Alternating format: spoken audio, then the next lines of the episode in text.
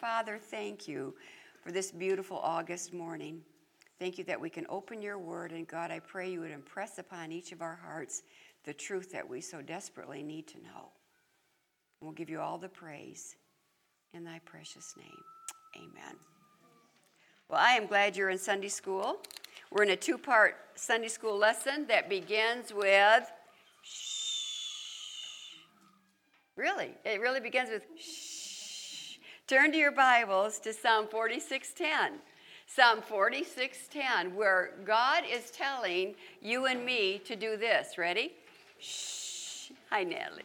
He's telling us to be still. So turn to the lady next to you and say, Be still. Okay? and that automatically just makes us move, doesn't it? But that, that be still is an on purpose quieting, quieting my head, my heart, my mouth. It's, it's being still. In my Bible, I have be still in quotes. Be still. And then I have the word no underlined. God is calling me to be still because there's something He wants us to know, Louise. And until I am still, until I step away from the noise of my life and the distractions and the obligations and the responsibilities, until I make myself still, I'm not going to hear it. I'm not going to hear it. Jim Berg wrote a great book entitled The Noise of the Soul. Oh, it's so good. It's so good. And that's exactly what God is calling me to. He's saying, Kathy, quiet down for just a moment. There's, there's something you really need to know. It's going to change every moment of your day as you choose to know what I have to tell you now that you're being still. Now, what is it that God wants me to know, Jan? He says it right here. Ready? Be still and know, finish it, class, that I am God. I am God. Now, let that percolate, let that percolate in your mind. Child, be still. You've got to know this today. You've got to know that I am God. Because it's going to change everything in your day as you reflect on this, as you review this truth. But go a little bit deeper in this fact of I. What does that mean? He is God. I have some Isaiah verses up here that I added to last week's that'll be so good for your personal study this week. But what does it mean? Well, first of all, I am God. It means, first of all, you add to the knowledge. You've been given the knowledge. Be still and know this I am God. Now add to what we know. We know that He is God. What does that mean? Isaiah 45 5. Listen to this I am the Lord and there is none else. There is no God beside me. I girded thee, though thou hast not known me. In other words, I am God, child. I knew you before you were even aware of me. Now, what does that connect to as you add knowledge to these wonderful, life changing facts from God? Oh, doesn't that resonate with what David wrote in Psalm Thou hast searched me and known me. You numbered and knew my parts before they were even formed. Thou knowest my thoughts before I think them. This is that great God. Good morning. No, no, no. Now listen to this next one. And by the way, you can just stay in Isaiah this week. If the Lord tarries, stay in Isaiah and review this thing that we so desperately need to know. Isaiah 46, 45, 6. That they may know from the rising of the sun and from the west that there is none beside me. I am the Lord, and there is, ready, none else. Girls, did the sun rise this morning? Amen. Yes. Know that that is the visual aid that God gives us every day. If the sun comes up, know this I am God. Even on the days we can't see the sun, are there days when you can't see why, when you can't see how, when you can't see when? Sure, there are. Be established in the fact that, especially in those times when we can't see, God is there. God is in control. Isaiah 45, 18. For thus saith the Lord that created the heavens. God Himself. Oh, my dear son, thank you. You didn't forget. Uh, Karen, he makes my day. That's right. Yep. Okay. yeah, Artina's here. Yeah. Yeah. He's like, wait, I see two. His honey. That's right. You know, the cutest thing when Clint was was really young, he did not understand. He asked us for the longest time when he would come to church, he would say, Where, Where's the other? Where's the other? Where's the? He thought everybody came in twos because that's what he knew, you know. And it took us forever to figure out, yeah, what, and Tim and Tom, there were two. We, we did have a lot of twins, you know, and. Uh, and so when he would meet somebody, well, like when when uh, Diane Krasesky was always his cupcake, and you know, and but where's where's her other? It took us forever to figure that out, and finally we figured it out. Yeah. yeah so not all of us come with others. Okay. It is okay. yeah. All righty. Yep. Yeah. Then Isaiah 45 21. This is so beautiful. This is what you and I have to know. Tell ye and bring them near, yea, let them take counsel together. Who hath declared this from the ancient time? Who hath told it from that time? Have not I, the Lord? And there is no God else beside me, a just God and a Savior, and there is none beside me. And this, this God is my God and your God. This awesome creator, loving, saving God is my God and your God. And God calls me, this is what is so mind boggling. This God calls you and me to walk with Him, to fellowship with Him, to acknowledge Him in all my ways he wants to be with me. He wants me to be with him. And it changes everything when I'm in his company. Doug, Clint, and I went uh, golfing Thursday night. First time we have this summer. I don't know where the summer's gone, but that was the first chance we had. We went golfing, and Clint was in his glory. He was doing something with his father and what his father does. Now, Clint has his own golf clubs, and uh, Clint steps onto the green with his dad beside him, and you know what? Clint becomes a different person. No pun intended, because we're talking about golf here, but Clint doesn't get on that green with a handicap. Clint gets on that green with his dad. And he's no longer just Clint. He's Ernie Els. He's Tiger Woods. He's Phil Mickelson. He, yeah, yeah, he's Bubba. Yeah, he is Bubba Watson. He is different because he's with his dad, and it's so cute. He he goes through this this celebration of what he's doing every time at every hole. He first of all he quiets the crowd. He literally he quiets the crowd. You say, was there a crowd? No, but to Clint there was a crowd, and and well, maybe the people waiting on us, you know, if you're a golfer. Um, he sees us on TV and he sees these officials put up these cards, you know, that say that are so he quiets the crowd. Then he gets his driver. He knows all of his clubs. He has his golf glove, golf glove on, and he he positions himself, and he secures himself, and he takes instruction from his father. Clint, don't stand like this. Clint, put your feet closer together. And he does. And, and then he looks, and then, and then he stops everything. He takes his club and he points to the flag. And he puts it back down.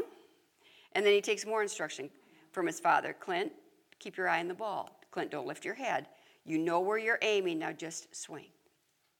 And with great formality and great anticipation of doing what his dad can do, he rears back and he follows through and he hits that ball nine out of, no, eight out of, no, six out of ten times. And he is thrilled. He is thrilled. He looks at me for affirmation. I'm clapping, you know. He looks at his dad because that's what really counts. And Dad says, Good job. Good job, son. Clint puts his driver back, gets in the cart, goes to the next to the next attempt. Now, are there failures? Of course there are failures. Did they matter? No, because he was with his father. Did he focus on regrets? Oh, that one went in the water. No, it wasn't about that. Did he focus on the work of finding the ball in the weeds? No, it wasn't about that.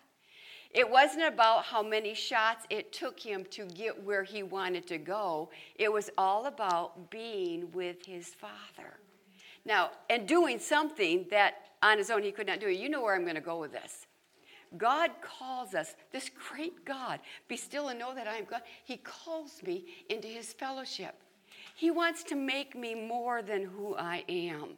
He wants me to quit living in the land of regrets or the land of failure. Do I have regrets? Yes. Do I have failures? Of course. But they're not the point. The point is, I get to walk with Him, and He is going to instruct me. He's going to say, Kathy, look at the goal, but don't put your feet so far apart, you know. He's going to give me instruction for my walk today that is going to keep me focused on I'm with Him. I know him. I know the God who made this earth, and he invites me to walk with him all day today. Turn to your Bibles to Jeremiah. This is so beautiful. Jeremiah chapter uh, 9, verse 23. Thus saith the Lord, let not the wise man glory in his wisdom, neither let the mighty man in his might, let not the rich man glory in his riches, but let him that glorieth glory in this that he, ready, understandeth and knoweth me. That's what we get to glory in every day. And girls, it so minimizes the things that we maximize. And it so maximizes and opens me up to what I have every day because this God is my God and He's in control. Did the sun come up? Yes. God is in control of this day. Tomorrow morning is Monday morning. Before you start flying around with all that you have to do, be still. Be still. And know what you need to know for this Monday morning. He's God, and He's your God and tell him you want his instruction for the day. Tell him you want to live free. You want to live free from the law of sin and death, where I would be condemned to live every day were it not for the power of the cross and the fact that he is my God. And then thank him for his company.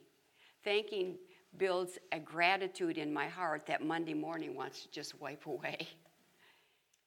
Thank you. Thank you, Lord. You're going to go with me every step of that. You're going to supply what I need. And then take his instruction on how to walk. Teach me thy way, O Lord. I will walk in thy truth. Not my feelings, not Kathy's truth, but in thy truth. Unite our hearts, because that's the whole point. The whole point was glory in this. Glory in the fact that this great God, we get to be in his company. Which brings us to last week's lesson, which made this a two part lesson. How do I walk? Jesus is instructing the multitudes. Now turn to your Bible to Matthew, which is where we left off last week. Matthew chapter 5, verse 41. Jesus is talking to the multitudes about their day, about their day. And he begins with the law because everybody knew the law. And he says, Whosoever shall compel thee to go a mile, go with him twain. Two.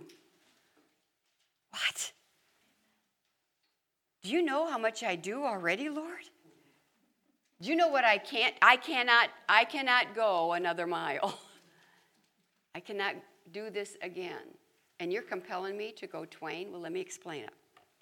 First of all, the law was something that everybody knew about. In the Roman times, everybody knew the law of the land. See, the law of the land or the law of life, they're synonymous as I talk about the law of the land and the law of life. Their life was restricted by the Romans. The Romans had built this very intricate road system that marked every mile with a stone marker. And it pointed into the direction of getting to Rome and, and how far away it was. So every mile of every road in these conquered territories were marked so you knew which way it was to go to Rome. And you had to live by the law of this land, which meant any soldier or any Roman citizen um, could call on anybody who was not a Roman soldier or a citizen and require them to carry his backpack for a mile, but only for a mile. So, in other words, if you were working in the fields, if you were um, um, walking along the road, at any given moment, the Roman soldier could say, Hey, hey, you got to carry my backpack for a mile. For a mile. Oh. On a busy day? On an already irritating day? On a hot day? And Jesus is calling the multitudes don't go with them just one mile with their backpack, go two. Why? Because it's the miracle of second mile Christianity. And this is what we're going to talk about the miracle. First of all, it's the, it's the law of life. The law of life is hard. It's, it's very hard. Turn to, turn to John 16 33 while I'm talking to you. John 16 33. The laws of life, um, are they fair? No. Are they fair class? Are they hard class? Yes. And and what did Jesus say? Jesus is going to address that. Jesus doesn't coat he doesn't coat it with just some nebulous mind over matter thinking. He, he is giving me a truth here in reference to the fact Jesus knew how hard and unfair and hurtful this life is. That's why he came in the form of human flesh to be a high priest that was touched with every infirmity, every single thing that you and I are touched with in life, touched our Savior so he could be my high priest. So he could say, This is how you do this, Kathy. This is how you do this, Tina. This is how you handle this, Judy. Um, the law of life. Some laws of life. Um, laws like spending three hours trying to get a prescription filled. That's the first mile law. You got to do it. You have to do the law. You got to do it. Uh, the law of life, something like um, getting bit by a spider. That's, that's the law of life. The law of an upcoming doctor's appointment when you don't know what's going on in this precious little grandson's body. Yeah, the laws of life, they're hard. The law of putting the kitchen back together at the rescue. Yeah, it's, it's hard and it can feel overwhelming, and some days it is overwhelming. And it is in that overwhelming point that God calls you and me to go the second mile because He's got something to put in my backpack that is not only going to strengthen me and equip me to do what He has told me to do, but it's going to energize me as nothing else will. What is it? I've got to know what to put into that backpack because life is exhausting, life is unfair, and life is demanding. And God says that's exactly why I'm asking you to do what you're misinterpreting as more. It's not more, it's the thing that's going to save you in your day. Jesus knew I would start every day bound to the law of life. For instance, the law of life. You have to get up. It's the law.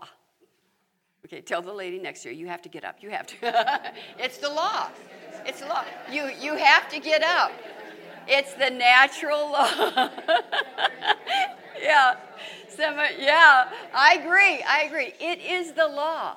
But this is what is so beautiful. Jesus knew I would naturally, and when I say naturally, I'm talking about the natural Kathy. I'm talking about the old Kathy, the natural Kathy who was a slave to living naturally, the natural Kathy. I was born in sin, I'm a born sinner. I never lose that old nature until I get translated to heaven. So I live with what comes naturally all the time. Remember last week, as I told you about, you'd think at this point in my life I'd have this this natural thing under control, it never leaves. It never stops. Now, praise God, we can learn We can learn through experience. We can learn Christ and we can know the way. But putting it into practice, it is still the same battle. And you read about it in Romans, as Paul said there is a law, he's talking about the law of life. There's a law that tells me to do this, and I end up doing the, the opposite. He says, But praise God, there's another law. It's the law of walking in newness of life, of finding that victory that we find because of the power of the cross. I loved Wednesday night's Bible study. It's so interwove. All the scriptures, some I knew, some I didn't know, but it made this beautiful tapestry of I am free. I am free. I am not bound by the law of sin and death that I would be living in apart from the power of the cross. I am dead. I'm dead to that which would be my you once walked in trespasses and sin you were you were dead. You were dead but now you get to walk in newness of life. Because the spirit of god dwelleth in you and me. So and then and then pastor left with this little nugget that was, to me it was just such a, a ta-da. He said do dead people worry do the dead worry no the dead don't worry they can't. They can't. They're dead. So when I'm worrying, where am I living? I've just, I'm the walking dead. I'm the walking dead. When I worry, I'm, I'm living unto what I used to be, what I have been saved from. When I get mad, when I get angry, I'm back in that dead. I'm back. And it should appall me. But there are so many walking dead Christians, I, you know, we're not appalled by it. Our holy God is. He says, Child, I saved you from that. Why are you walking dead again? I saved you unto newness of life. So, the law, keeping the law the keeping that law naturally, it's going to so discourage us. It's going to so fatigue us. It's going to so destroy us. And that's what the devil wants. The devil wants more than anything else. He wants hemlock seeing nothing but the walking dead. Well, praise God. They, they see walking in newness of life. Oh, to live changed. Girls, it would turn this world upside down. We've got to get serious about it. We've got to take every experience in which I just naturally respond and naturally say, God, forgive me. This is wrong. You saved me from having to be stuck here. You changed me into being a second mile Christian. Now give me your grace because this is what we're going to get into to be that second mile Christian. Put this in your backpack. 1 John 4 4. Who's got that? Would you read it for me? 1 John 4 4.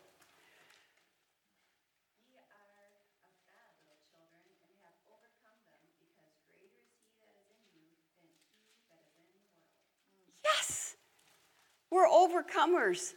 This life should not be overcoming us. We get to overcome this life because greater is He which is in us than He, than all the hard things and all those first miles that we have to do He's greater than all of that. He has something for me to add to these first miles. First or Second Corinthians 12, 9. My grace is sufficient for thee. Don't let this roll off. Absorb it. My grace is sufficient for thee. For my strength is made perfect when? In that first mile. And, my, and that is where, when I determine to add what God gives me to add,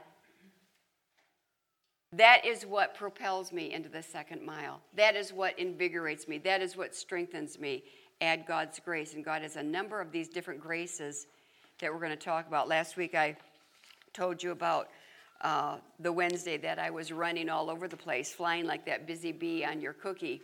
And, um, and, I was, and I was getting all things done, and I had packed up this little bag for Tina of oil, and it didn't get to her.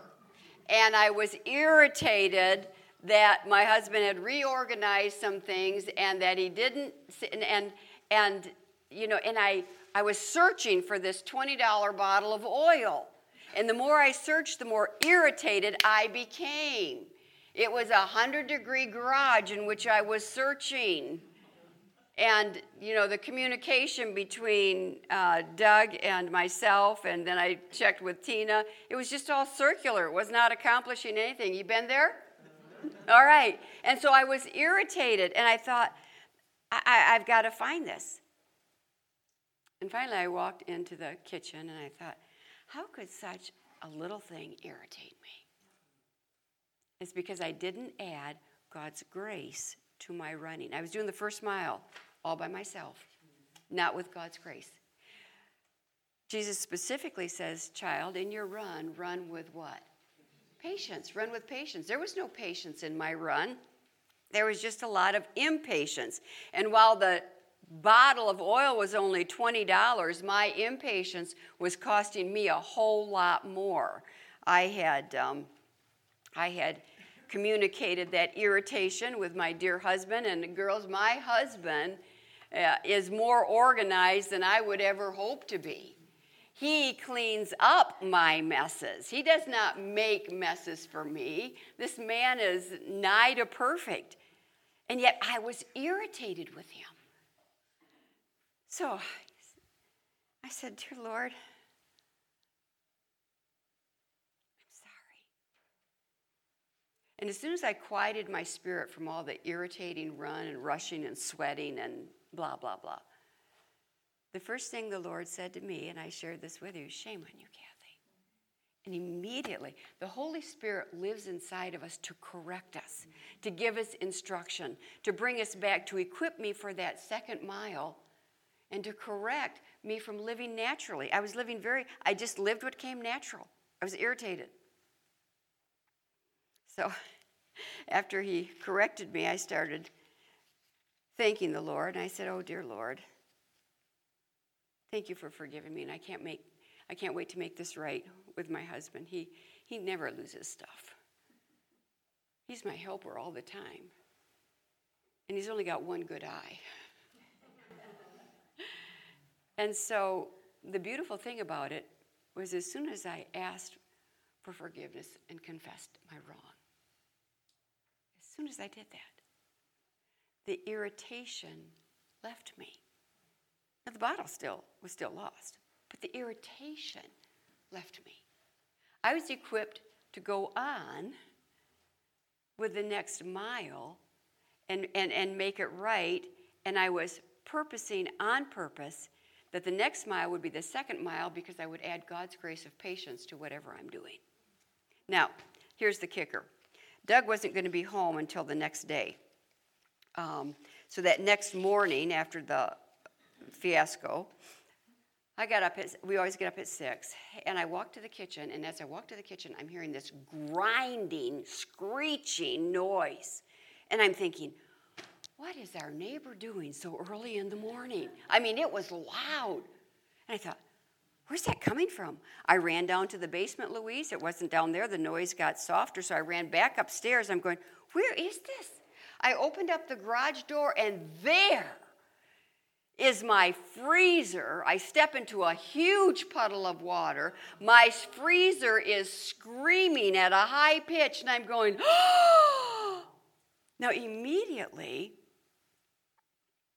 because I'd already had my be still and know that I am God, my first reaction was, Dear Lord, what's going on?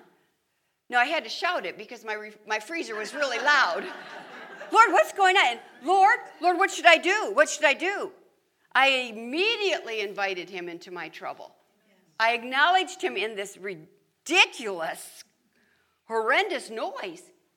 And so I ran back into the kitchen and I started unloading the freezer that's underneath my refrigerator in the kitchen of all the non essentials, you know, the, the bread, the ice cube trays, the popsicles, sorry, grandchildren, all, all, that's, all that's going. And I ran back out into the garage and I got the stuff that was still frozen and I'm putting the good meat into the freezer that was still frozen. And now it's 620 and I'm going, uh, what? There's, there's still, Daniel, can you come help your mother in law? Bless his heart. He is in the car. He is on his way. I open the garage door. He looks at this huge puddle, the open door freezer, everything dripping. He goes, Oh, mom. And I said, Daniel, guess what? It's not eternal, it's not important. The truth that I so beautifully learned again. He said, Well, he ran and got ice at a gas station. We had these big coolers. We put the ice in the coolers, saved more meat. Now, the remarkable thing is, there was not an ounce of irritation in me. Um, I was in the right presence. I was with my Father. I didn't know how we were going to get all this done, but we were doing our best. And I was praising the Lord. I have two crock pots. I started two, two big racks of ribs. We were going to have we were going to have wonderful ribs the next day. I turned my oven on. I took my half-thawed chicken, put it in casserole dishes and butter, salt and pepper, shoved it in the shoved it in the oven. Now this is all before 7:30, okay? So we were we were really moving. Well, Daniel says, I'm going to get online and see when the scratch and dent appliance store opens. And uh, he says, But mom, I'm going to try one more thing. He got on YouTube with the make and model of our freezer, and he saw the fan frozen with ice. Now it had overheated. It had overheated in our overheated garage. You know, the garage, I had spent an hour looking for a $20 bottle of oil. Okay, it had overheated and stuck it, and it was by, by then it had gone dead silent okay it got tired of screaming and it just went dead silent it was dead my freezer was dead and um, so we cleaned everything off my, my freezer the panels on the inside it's not on the coils on the outside it was all on the inside well it had been all unloaded and so we could get right to it and that's where we saw all the frozen fan and all the problems we wiped everything down shut the door i went to finish dressing getting dressed and get clint's breakfast um, because I was going to go shopping for a replacement. And as I'm brushing my teeth, I'm just thanking the Lord. Lord, thank you. Lord, thank you. I have legs to run. Boy, I ran. Lord, and all of a sudden, as I'm brushing my teeth and making myself halfway presentable, Daniel calls, Mom, Mom, come here. Listen. Walk out there. What had been dead silent was beginning to purr like an appliance coming to life. I went, Daniel, do you think it works? He says, put some water in a plastic cup. Daniel's so smart. He, he really gets these things. Put it in the freezer, we'll shut the door. We'll see if it freezes. I said, I love that. So I said, Daniel, uh, by, by, I had loaded up uh, the stuff that had thawed, you know, sausage and and um, some ham and some Ore-Ida fries that are gluten free that I knew Caitlin would, you know.